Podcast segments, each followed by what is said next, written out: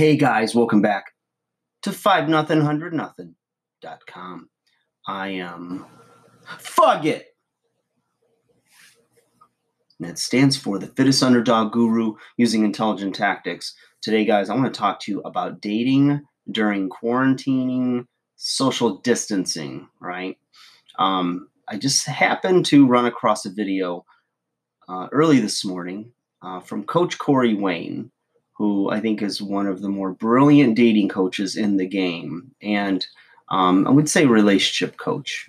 I don't think he calls himself a dating coach, but um, he did a video about a week ago called um, uh, Dating, Relationships, and Social Distancing. And I guess he had gotten a lot of letters about how to date when you um, are in the situation.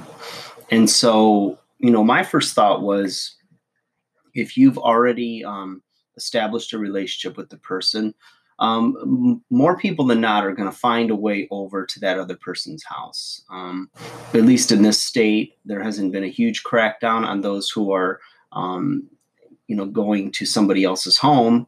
Um, I haven't seen anybody pulled over or heard any stories about like a, a really enforced uh, quarantine. So that's uh, good news if you're trying to get over to your girlfriend's house. Um, now, if it's somebody new that you've met um, and you don't really know anything about them, chances are you're, um, you know, the smart decision would be to not go and see them because um, you're basically just going to be Netflixing and chilling, right? And if you want to try to build a bond and try to um, uh, get to know the person and grow the relationship, it's usually best to not just jump right in the sack, but to spend some time with them, go out, uh, do some things together, some activities, uh, talk, you know, set up those uh, interactions or those times for really good, deep conversation to really get to know each other. So, uh, Corey had a really good tip that I hadn't really thought about. Um, and I've been in an amazing relationship uh, for almost a year now. So, uh, it wasn't applicable to me but I thought for you undersized underdogs that are single, this would, is very good information. So I put the link to his video uh, down below in um, in the title section uh, um, and description. So I encourage you to go and, and take a look at his content and give him a, a subscribe because he's very very good at what he does. Uh, some people think he comes off a little cocky at first, but you listen to him for a little while and you'll see the balance in his message. So Corey sees this. Shout out to Corey. You're awesome.